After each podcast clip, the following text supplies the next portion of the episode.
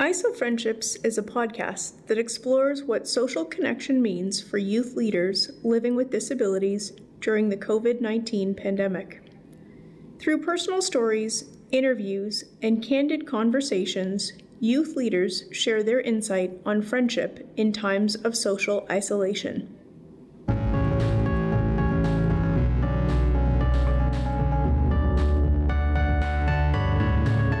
I'm Dolly Menna-Dack, clinical bioethicist and youth engagement strategy lead at Holland Bloorview Kids Rehabilitation Hospital.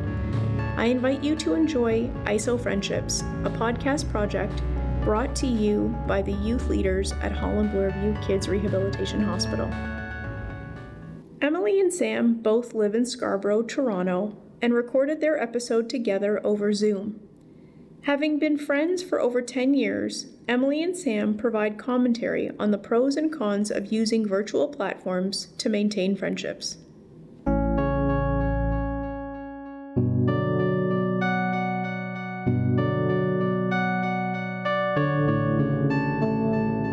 not stop for Lysol that she needs to fight off a rare disorder.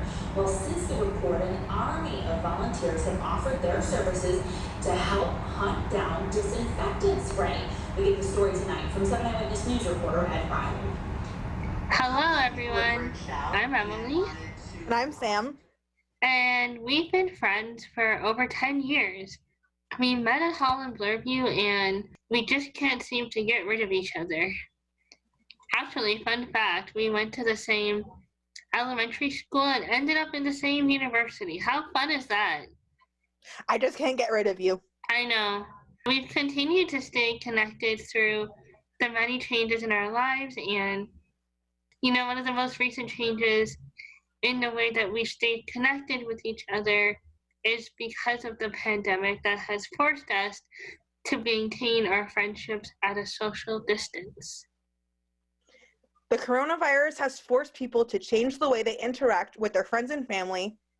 Instead of seeing people in person, we have to interact over the phone, social media channels, FaceTime, and Zoom calls.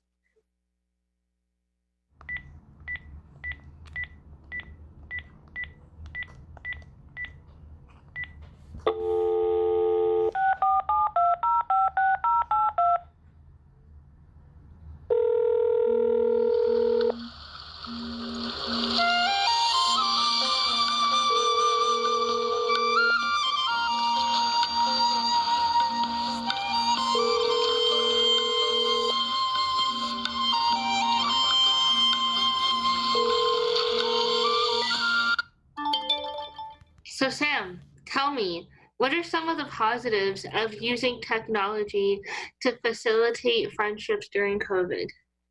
I think one of the most positive aspects of using technology, specifically Zoom, I'll say, is the amount of people that you could have on one call and in one space.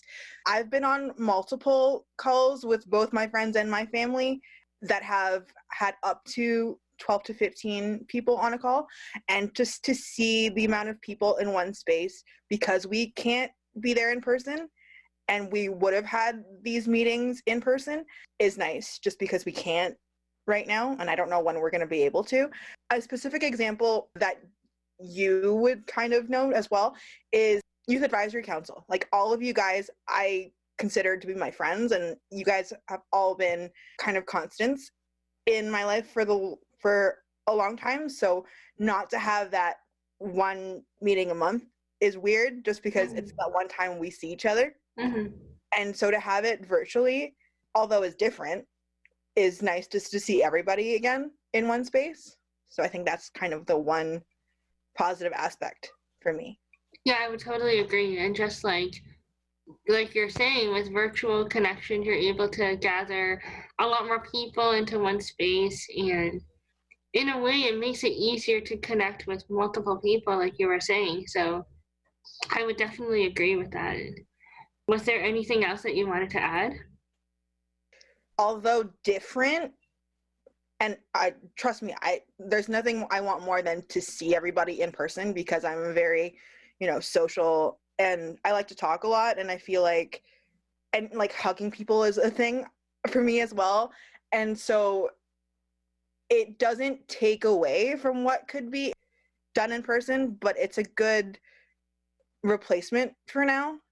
What about you? Like, what do you think is a positive? Like you, I'm also able to connect a lot more with more people.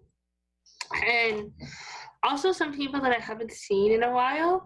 It's so easy to hop on a Zoom call and just connect with people that are even halfway around the world. So in that way, it's been really a helpful tool yeah. for my family and I to use because I have family in Hong Kong and you know we don't really talk too often and now that everyone is on Zoom and suddenly knows how to use technology, it's really wonderful to be able to take advantage of that and talk to some of my relatives who I haven't seen in a while and catch up with them.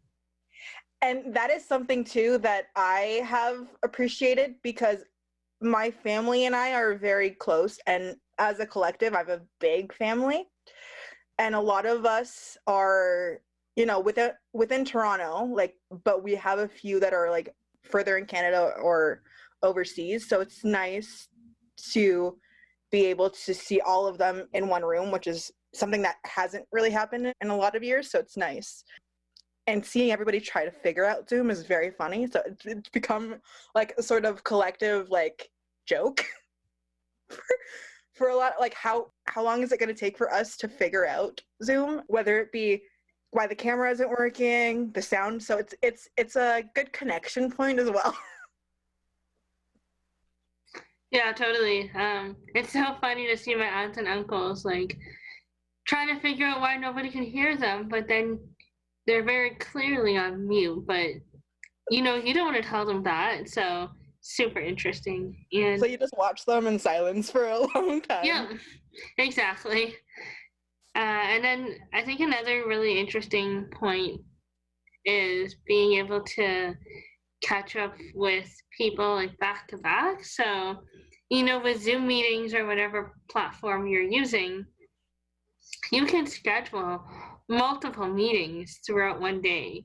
Whereas when you're hanging out with people in person, you will usually spend a few hours with that one person or that one group of people and then you've kind of reached your limit for the day or at least that's what i have experienced and then you don't really get to see the same quantity of people. So with technology and with our virtual space now i've been able to connect with more people. And obviously, that has had some downsides, which we will touch on later. But for the most part, I can definitely say I've been increasing the quantity of people I've been connecting with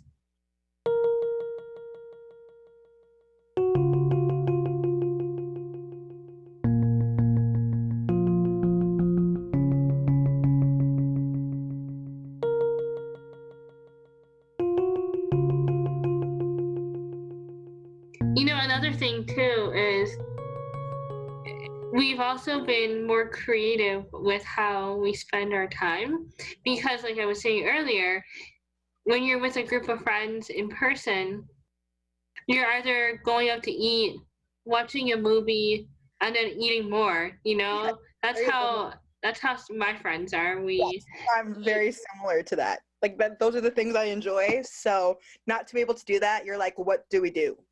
exactly. So I mean, you could just set up your camera and watch each other eat, but that's kind of creepy. So, one of the things that we've been doing actually is finding a lot more online games that we can play. So, there's a game called Code Names. It's where there's a bunch of words on the table, and you have to give one word hints to your team and they have to guess the words based on your hints and there's an online version of that too so my friends and I have been loving playing that game. And we've also figured out how to watch movies together online, whether it be through, you know, that Netflix connection plug extension thing. Netflix uh, party? Thank you. Yeah, Netflix party. Or, you know, Disney party or whatever.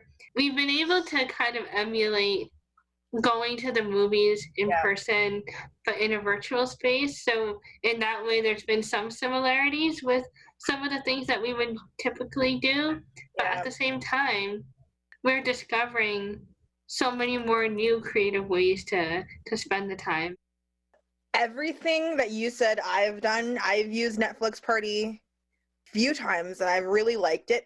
Sometimes I get lost in like the chat sometimes and I'm like, oh, I have to pay attention to the movie. Like but it's it's good cuz you still have that interaction while still being able to sit comfortably in your own house and watch a movie.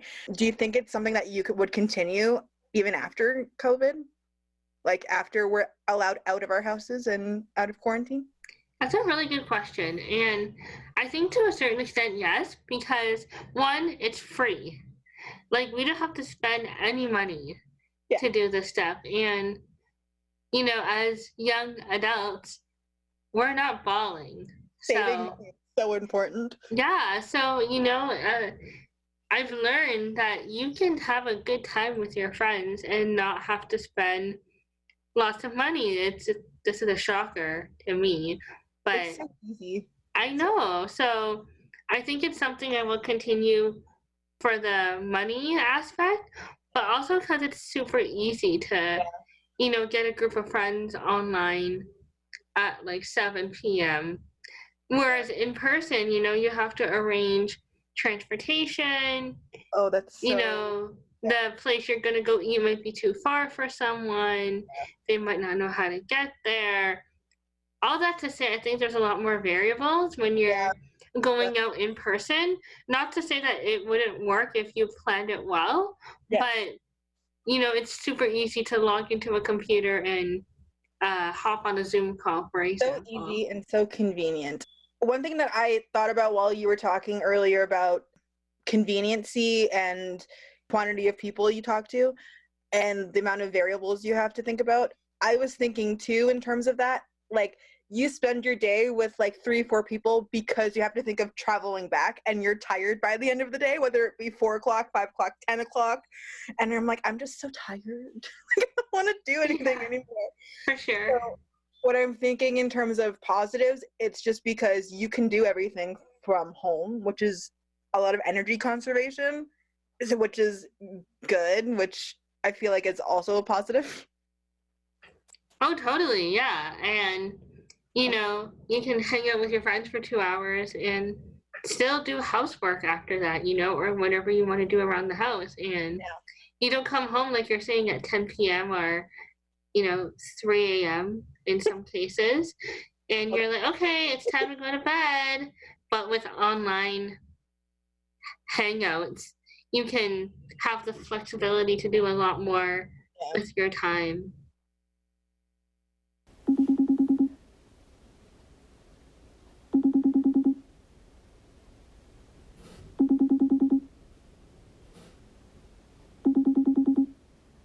Now that we've talked about the positives, what's the flip side? What are the what do you see as the negatives, the difficulties? hmm It's a good question. So there's one that immediately comes to mind, which is like Zoom fatigue, and there's a lot more research that has been done on the topic, but I didn't think that it was a thing until I actually like experienced it. For those who don't know, Zoom fatigue is when you've been on like a video call or a Zoom call for so long that you start to get tired and exhausted. And I didn't realize it until after I would be done my meetings, but I was in like a three hour conversation with my friend. Ooh. And by the end of it, I wasn't being coherent anymore. She was lying on her bed. I had my head rested on my arm. And then we were we realized that we weren't just making sense anymore. So I'm just like, okay, maybe it's time to stop the call. And after I closed my laptop, I was like, wow, I am really tired. Like Yeah. more than I would normally be. So that's definitely one major downside. I've definitely experienced that. For example, there was a day where we had youth advisory, and then we had Koffler, and then we had youth advisory, and then I had another volunteer thing, which I love being busy feel free to schedule me all you want. But being on three Zoom calls all together like that, it was a lot. I didn't have a break. Like it was, again, thank you for making me busy. I will never say no. But after that, like I finished at 4:30 and I literally napped for half an hour. Oh yeah, I'm sure. And like yeah. You make a good point of like wanting to be busy, but then almost not knowing when too much is too much, you know? that's what I've learned too. Is like because we're all new to this technological world, it's like we don't know what makes us tired or we don't know what frustrates us a lot yet because we haven't used it all that much.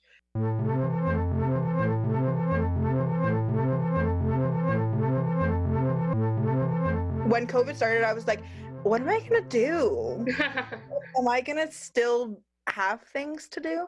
Like I'm still working, but like, am I still gonna have volunteer opportunities? Like that was a question for me. I was like, are we running things as normal? Because I mm-hmm. know we aren't, but are things gonna still come up? It comes at the expense of sometimes I'm tired. Yeah, and it's interesting you mentioned how we're still very new to to communicating in this way. Because another challenge that I found is just navigating um, technological issues. Yeah. So I tried to watch a movie on Zoom with some friends, and it didn't work out because somebody had bad internet and we were Yeah. trying to view it on her computer and it wasn't projecting the sound. And we tried for like half an hour to figure out what the problem was. And so we just had to end up loading up netflix together and hitting play at the same time. It wasn't ideal but Yeah. it still worked out in the end. So technology issues definitely another big challenge. I have a similar story in the fact of like signal is the worst sometimes.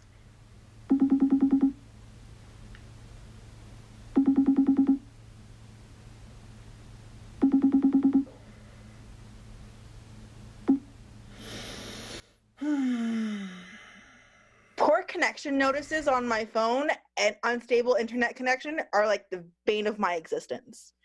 Oh, let me tell you because it's not the it's not just the waiting part. The poor connection obviously affects the video quality and the voice quality. So we just get frustrated of like what are you trying to say? Like i'm mm, i'm not understanding what you're saying. It's not so much the poor connection. It, it it's that affects everything else. And it also interrupts your conversation too.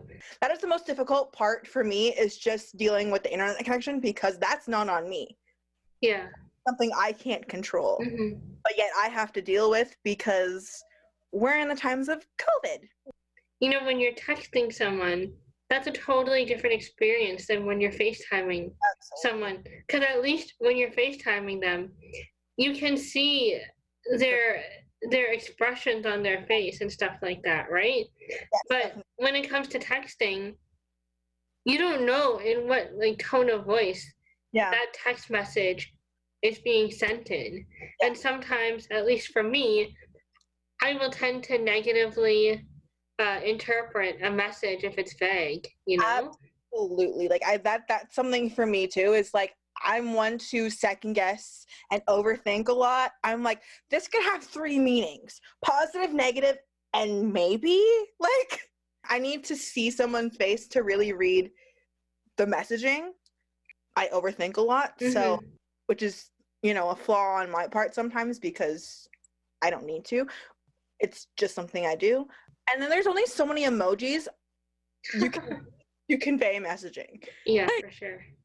Smiley face, kissy face, hearts. Like I use those are my most used emojis, but there's only so many times you can use it.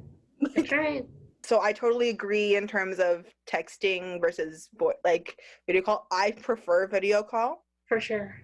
uh, just because you you see their faces and I'm not going to speak for you but I think we're both big on social interaction in terms of seeing people in person. I think so, yeah.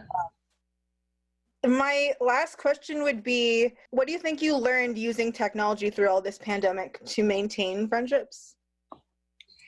It's a good question. And I think one of the main lessons I've learned is you have to be intentional with your friendships and that you need to really plan yes. who you're going to talk to at what time and in a way friendships online take more effort than they do in person. Definitely. And i don't know if you feel the same way but i certainly do. Yeah i definitely agree. What i've learned is like both parties really have to be willing to either hop on a call or text constantly so we don't like lose touch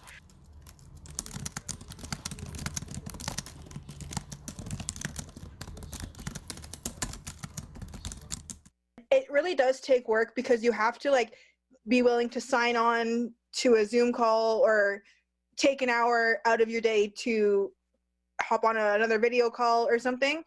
So that's what I learned to reiterate what you said. It's it's more intentional and it really does take time. Both parties have to be willing to work because then it's not going to work. You can't. Mm-hmm. So. That's so true.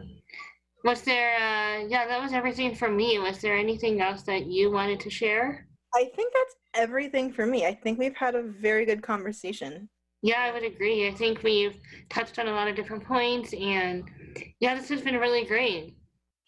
Thanks for having the conversation with me. You too, Sam.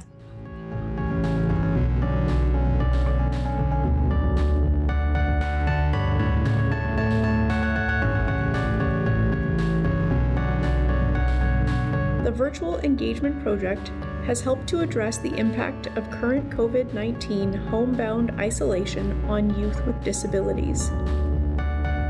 While moving social interactions into a virtual realm is helping keep people connected during the current pandemic, our team believes that harnessing the current trend towards virtual human connection can lead to expanded options for sustained connectivity for young people with disabilities.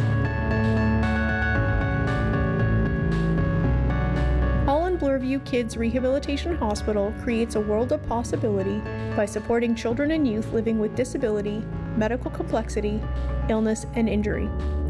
Holland Bloorview is a top 40 Canadian research hospital that is fully affiliated with the University of Toronto and serves over 8,300 families annually.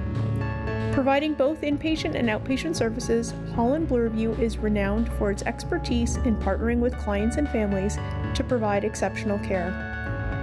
ISO Friendships was produced by Mary Anderson. Technical production by Nick Dowelska.